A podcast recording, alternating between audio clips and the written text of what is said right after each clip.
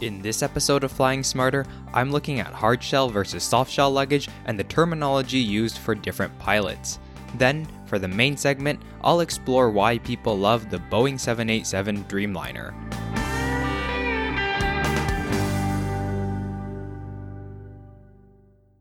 Welcome to episode 9 of Flying Smarter, the podcast that explores the fascinating world of air travel. For the previous episode, I deviated a bit from our normal format because I had a longer but very interesting interview with an airline pilot about turbulence. If you haven't listened to it, I would highly recommend you do so after you're done with this episode. I found it to be super insightful and informative. As promised, though, what I'm doing now is returning to our usual format today and starting with some questions.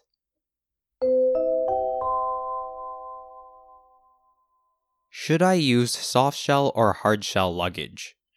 There are people out there who live by one type or another, but it depends on what you're looking for because they both have advantages and drawbacks. Hardshell suitcases can be better at offering protection, they're generally water resistant, and with their solid outer case, it's harder to rip open the bag, and they usually come with integrated built in locks. That being said, though, the hard shell is also prone to cracking, but this problem has kind of been improved recently as manufacturers have started to use better materials like polycarbonate, which is a softer material that can flex to absorb some impacts. Even with the better materials, though, hard shell suitcases are still prone to easy scuffing and scratching. When it comes to fitting your suitcases into compact spaces like an overhead bin or a car trunk, soft luggage is the clear winner. Soft shell suitcases can compress and flex to fit into tight spaces, both when you're traveling and when you're storing your luggage at home. Plus, you get more flexibility if you're packing and trying to stuff your suitcase to its maximum capacity. But the flip side to this is that a hard shell suitcase prevents you from overpacking or overstuffing your bag. With a hard shell, if it fits in the carry on bag sizer, you can't really stuff it any further so that it becomes too big and no longer fits, which is a problem that you could possibly have with a soft shell suitcase. Another thing when it comes to packing is that hard shell suitcases generally open halfway down the middle, butterfly style, kind of like a book. The advantage of this is that it allows you to pack the two sides equally in terms of weight and balance the weight on both sides. But the problem with this, though, is that it takes up more floor space when you're packing. When you open up a soft shell suitcase, you might be able to lean the opening flap on the wall or something, but when your hard shell suitcase opens up like a book, you'll need more floor space for it. In terms of aesthetics, soft shell luggage tends to have more traditional bland appearances, while you're more likely to get more colors with a hard shell suitcase. It's also easier to customize your hard shell suitcase with things like stickers, and that can help prevent your luggage from being misidentified and taken by the wrong person at the baggage claim. A few more miscellaneous practical things hard shell suitcases are more likely to have four wheels rather than two, which is a really big plus. On the other hand, though, soft shell suitcases are more likely to have outside pockets, which make it easier to access things. Finally, Hard cases tend to be heavier, which means less available weight for packing because airlines have luggage weight restrictions. That being said, it is possible to get lightweight hardshell suitcases, but these are usually quite expensive. What is the difference between a captain, a first officer, a pilot, and a co pilot? I find that sometimes people are confused or have misconceptions about what these terms are, so I'll take a moment to clear things up. Planes today are generally flown by two people, the captain and the first officer, also sometimes called the co pilot. Now, the first officer isn't a backup or an assistant to the captain. In fact, at some airlines, it's even possible to have first officers with more experience than the captain just because of how seniority and promotions and bidding works. Both people are equally qualified to fly the plane, and they'll actually take turns flying the plane. The captain just has overall responsibility for the flight, which also comes with some legal obligations and powers. On longer flights, like those crossing the Pacific Ocean, there will also usually be one or two additional pilots so that the pilots can take turns getting some rest. Some airlines, not usually in North America, but in places like Asia, will also have what are called second officers, who are newer pilots that help with certain duties on longer flights. This is the only real time where the idea of a quote unquote helper pilot might be real, but these second officers are usually also fully qualified to fly the plane by themselves. The final thing that I want to mention is the idea of a navigator. This is something that is no longer a thing on modern planes and hasn't really been for decades. There are some really old planes out there that still require a third person in the cockpit operating as a navigator, but you won't find one on most major airlines that are flying modern planes. How do you tell who is who? Well, captains will have four stripes on their uniform, and first officers will usually have three. This is true throughout North America and is generally the case around the world, but there is some variation. Airlines that have second officers will usually put one or two stripes on their uniforms. Did you know that an airport recently opened nearly 10 years late? Yes, that's right, an airport recently opened almost a decade behind schedule. Berlin Brandenburg Airport opened on October 31st, 2020, about 10 years late and 4 billion euros over budget. Construction started in 2006 and the airport was supposed to open on October 2011, but the project was delayed and delayed for a whole bunch of reasons, ranging from bad project management to straight up corruption. The opening was pushed from 2011 to 2012 to 2013 and on and on and on.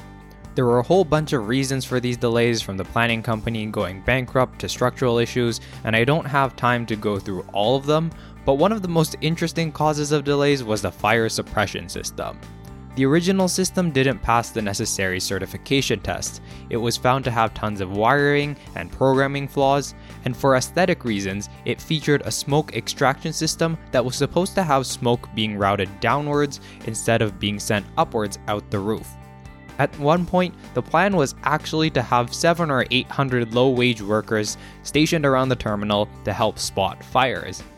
In the end, it turned out that the guy who originally designed the fire suppression system wasn't even a real engineer, and the entire system was redesigned and rebuilt. Other ridiculous problems at the airport include the terminal ceiling being too heavy, escalators that were too short, and TVs that had to be replaced because they had reached the end of their lifespan before the airport even opened. But finally, close to a decade behind schedule, way over budget, and in the middle of a global pandemic, Berlin Brandenburg Airport is finally open today.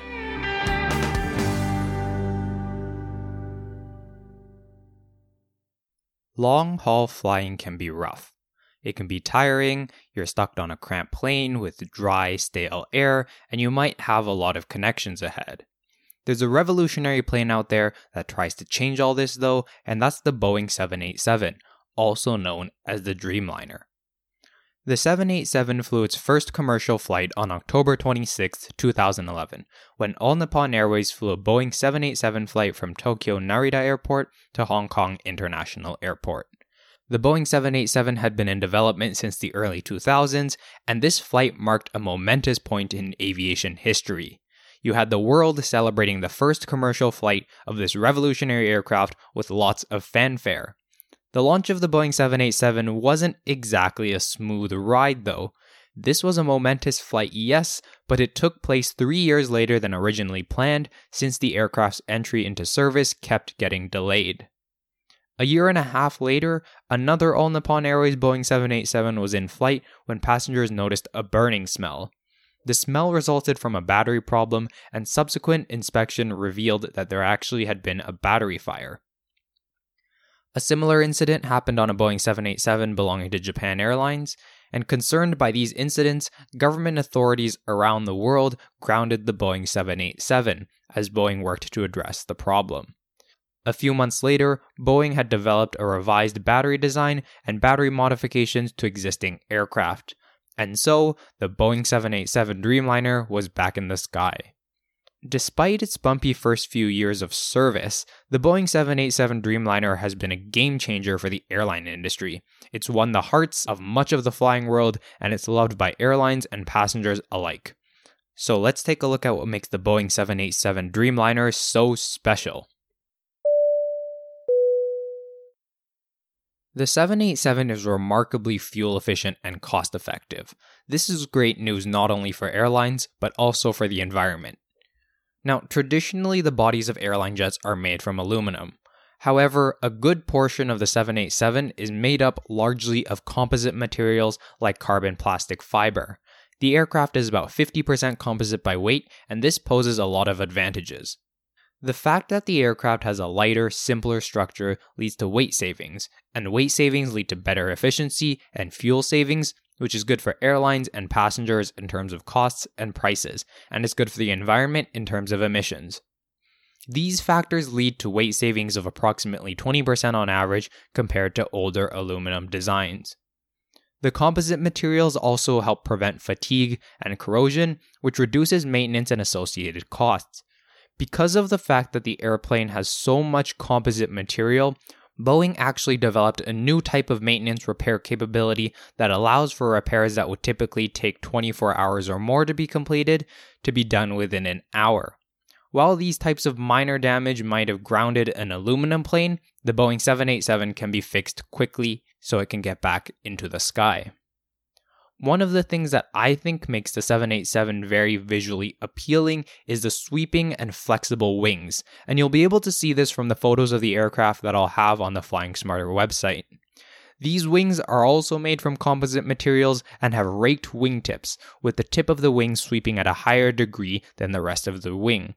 And this is an aerodynamic design feature that leads to better fuel efficiency. Now, we all know that flying can be an uncomfortable experience, right? It can be tiring, the air can be dry, and it might cause headaches or jet lag. When creating the 787, the designers have put a lot of thought into addressing these types of issues and creating a pleasant cabin experience for passengers. The 787 has a ton of design features that make passengers love the aircraft. I've had the chance to fly on the 787 a few times, and I've really found it to be an improved experience over other planes. Perhaps my favorite thing is the plane's fancy windows. The 787's cabin windows are larger than on any other airliner, measuring at 10.7 by 18.4 inches, which is about 27 by 47 centimeters, and when you step on board, you instantly notice this. Instead of window shades, there are dimmable windows so that you can adjust the window to different levels of opacity. Instead of moving your window shade up and down, you control the opacity of your window using buttons. This also allows flight attendants to control your window remotely without having to reach over you to open or close the shade if you're sleeping.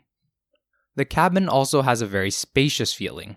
I think one of the biggest contributors to this is the arched ceilings, and I think the windows also help. Further contributing to the spacious feeling are the large overhead bins.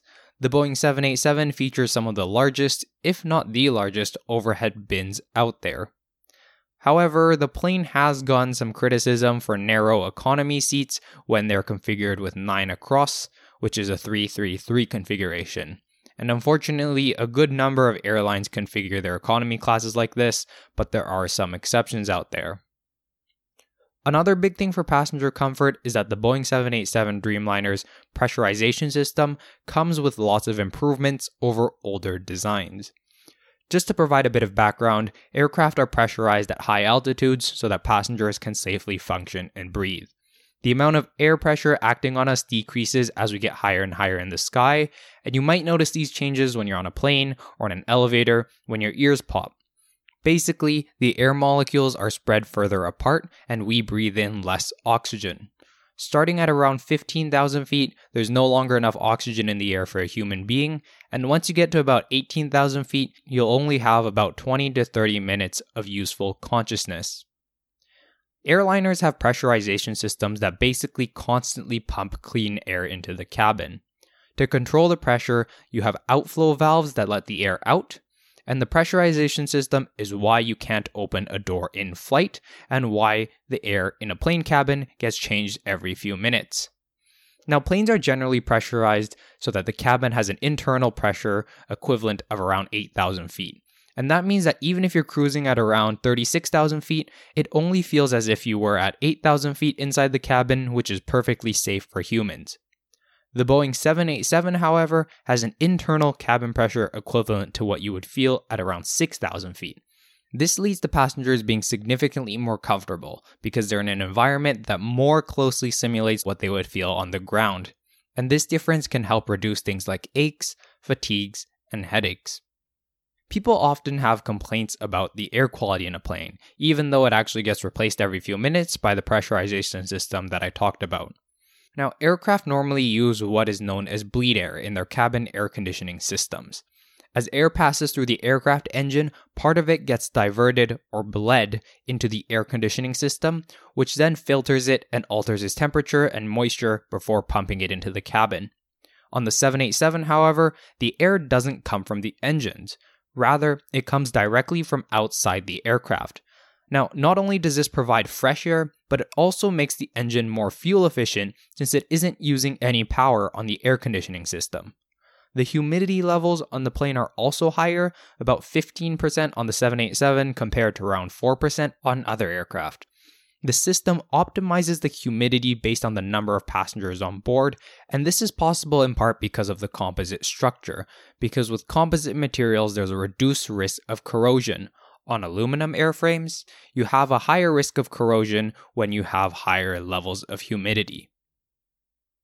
Now, when we think of big jumbo jets, we often think of loud, roaring engines. Now, the Boeing 787 is by no means quiet if you're standing beside it, but it is substantially quieter when compared with similar aircraft. Boeing claims that the noise footprint of the Boeing 787 is more than 40% smaller than similar planes, and this is good news not only for passengers, but also for those living near airports. In the last episode of the podcast, Airline pilot Owen Zupp was on here to chat about turbulence, and it's something that people obviously don't like, but there's good news if you're flying on a Boeing 787. The 787 has what's called a gust suppression system. And what this does is it uses sensors around the aircraft that detect changes in wind speed and direction, as well as air pressure changes. The aircraft then uses this data to counteract the forces that the aircraft is experiencing. Now, the system doesn't actually reduce turbulence, but it can help dampen the bumps that you feel as a result of turbulence. It's not just a great experience for passengers, though. Pilots in the flight deck get a heads up display, which gives them flight information such as altitude and speed projected onto a transparent glass screen in front of the pilots, like you might have seen on a fighter jet. And what this does is it allows them to look out the window while reading this information. Perhaps the most game changing thing about the Boeing 787, though, is how it has opened up a bunch of new routes. Typically, long haul aircraft tend to be quite large, but the Boeing 787 isn't all that big. There's three variants. The 787 8 carries around 200 to 250 passengers, the 787 9 carries around 250 to 300 people, and the Boeing 787 10 typically carries around 300 to 330 passengers. The size of the Boeing 787, especially the smaller variants, allows airlines to operate what are known as long, thin routes. Long referring to long distance, and thin referring to not very strong demand. These are routes that were previously not financially feasible because the airline that could fly that far were either too big or not fuel efficient enough for the route to be profitable. The 787, however, is a small plane that is very fuel efficient. There's a bunch of examples of these long, thin routes out there. Before I go any further, though, I should point out that not all of these routes are currently operating because of the COVID 19 pandemic. British Airways is one of the airlines that has really taken advantage of the strengths of the 787, and they now operate about 30 of these planes. In 2017, they launched a new route between London and New Orleans with a Boeing 787 8, and then they started a seasonal summer service between London and Charleston, South Carolina in 2019 with a Boeing 787 configured with 35 business class seats, 25 premium economy seats, and 154 economy class seats for a total of 214 seats. Air Canada launched a route between Vancouver and Delhi with a 787 9 seating 298 passengers. And this was a route that they had tried in the past with other aircraft, but didn't have much success with profitability, most likely due to fuel efficiency. Some other examples of routes made possible by the 787 are United's flights between Houston and Sydney, Aeromexico's service between Mexico City and Seoul, and LOT Polish Airlines' route between Warsaw and Tokyo. The Boeing 787 Dreamliner has really been a game changer for the airline industry and for passengers. It offers remarkable fuel efficiency, addresses a lot of passenger comfort issues that have existed in the past, and has allowed for new routes to be started. With all these successes, the Boeing 787 is bound to be a powerful force in the flying world for years and years to come.